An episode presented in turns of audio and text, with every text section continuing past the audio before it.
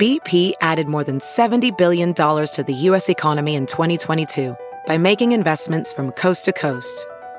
Investments like building charging hubs for fleets of electric buses in California and starting up new infrastructure in the Gulf of Mexico. It's and, not or. See what doing both means for energy nationwide at bp.com slash investing in America.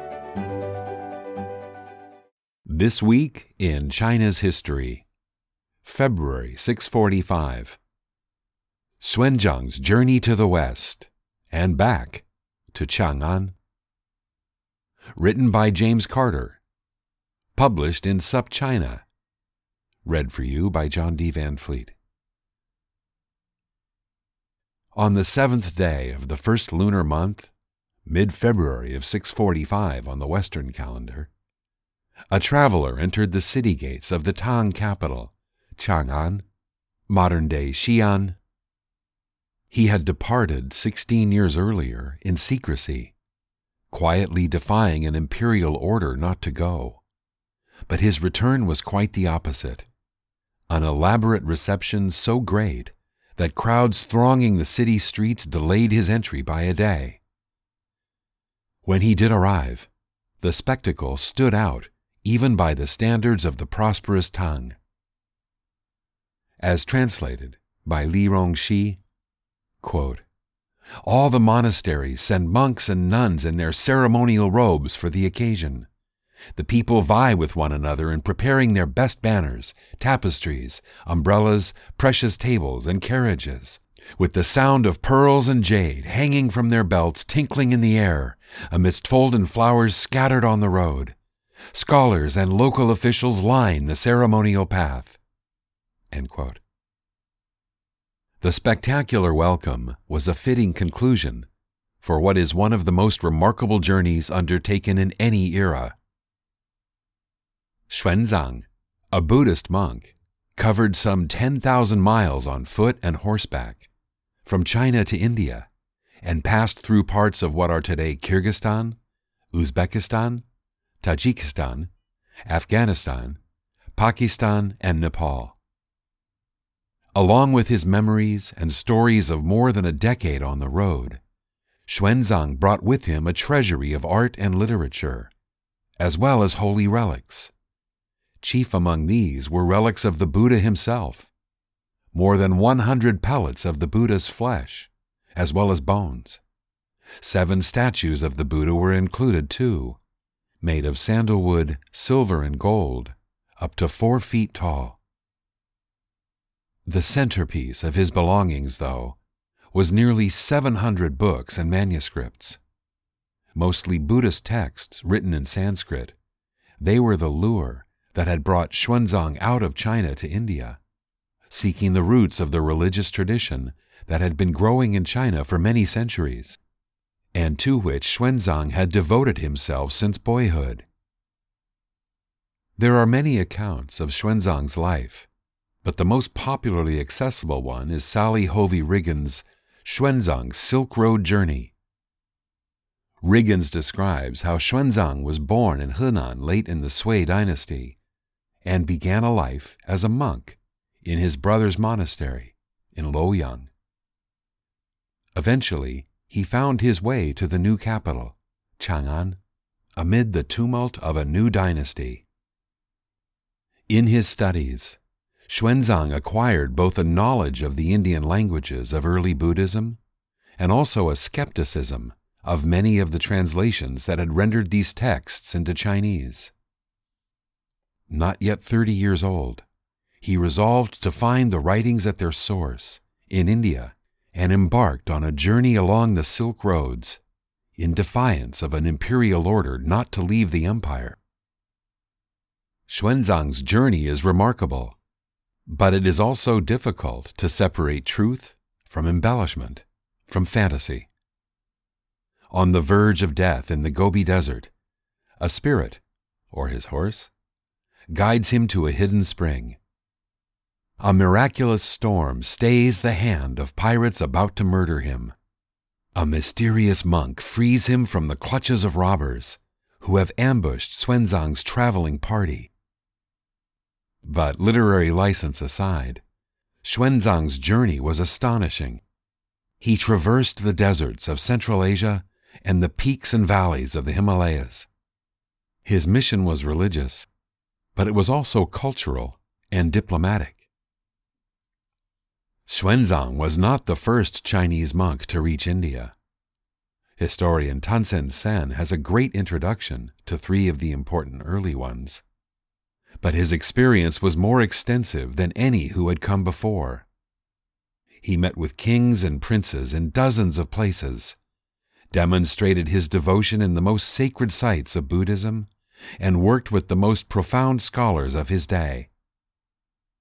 Recording his experiences and observations in a book, Xiyouji, more about that title shortly, commonly translated as Record of the Western Regions, Xuanzang's work is not only of value in religion, but also to students of diplomacy, geography, art history, archaeology, and other disciplines. One unique aspect of Xuanzang's writing is that he goes to India as a Buddhist monk seeking the wisdom of the Buddhist heartland.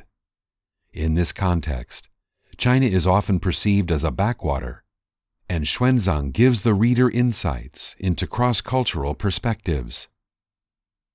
Historian Tansen Sen has noted that Xuanzang's account, quote, not only offers the views on India and the Indian society of the Chinese pilgrim, it also provides rare glimpses into the Indian perception and knowledge of China, seldom available in contemporary Indian sources. Xuanzang was himself responsible for establishing diplomatic relations between several Indian kingdoms and the Tang court, and became known, in a dozen years in the subcontinent, as, quote, one of the greatest metaphysicians of medieval Buddhism, according to Wriggins. Xuanzang's last stop in India was at the court of King Harsha, the ruler of much of northern India. At Harsha's invitation, Xuanzang took part in a debate tournament representing Mahayana Buddhism against advocates of other religions. The debate devolved into violence According to Xuanzang's account, this was because the other debaters were so enraged by the irrefutability of Xuanzang's arguments.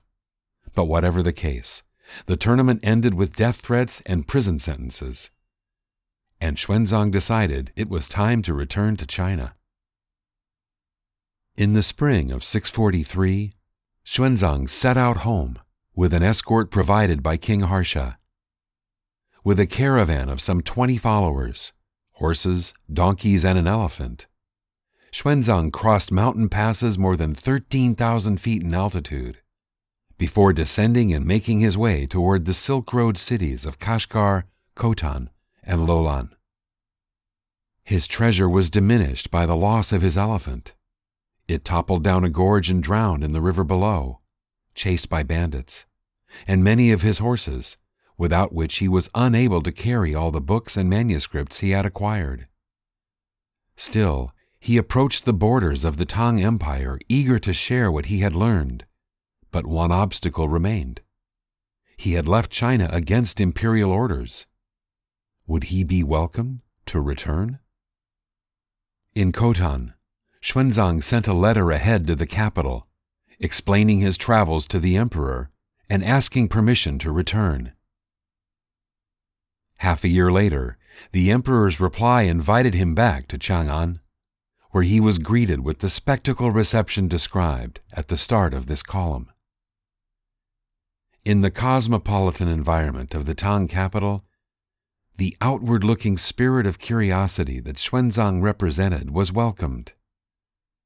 Not only did Xuanzang meet several times with the emperor, but a small army of translators and scribes helped him translate what he had brought back and record what he had observed. Xuanzang's legacies are many. Perhaps the most familiar is his transformation into a fictional character in the novel that shares the Chinese title of Xuanzang's own memoir, but usually rendered in English as Journey to the West. This Xiyouji, first published in the 16th century, has been called the most popular work of fiction in East Asia and has given rise to dozens of adaptations, including both live action and animated film and television. Xuanzang, renamed Tripitaka or Sanzang, is the inspiration for Wu Cheng'en's novel Journey to the West, but not the protagonist. That role goes to the Monkey King, who has become one of the most beloved and recognizable characters in fiction. Anyone visiting Xi'an today will recognize one of Xuanzang's other legacies the Great Wild Goose Pagoda that rises more than 200 feet into the sky. The pagoda was originally built to house the scripture Xuanzang brought back with him, and then nearly doubled in height 40 years later, when the female emperor, Wu Zetian, renovated it. A Ming Dynasty earthquake collapsed the top five stories, however, leaving it at about its original height. We often think about globalization as a modern phenomenon, and certainly the scale and speed of exchange and communication today are unlike anything that came before. Likewise, Central Asia is often thought of as a backwater, far from centers of education and commerce. The story of Xuanzang's journey puts the lie to both. A reminder that for millennia, Central Asia has been the center of rich cultural and commercial exchange, and movement among its great cultures has long been one of its defining features.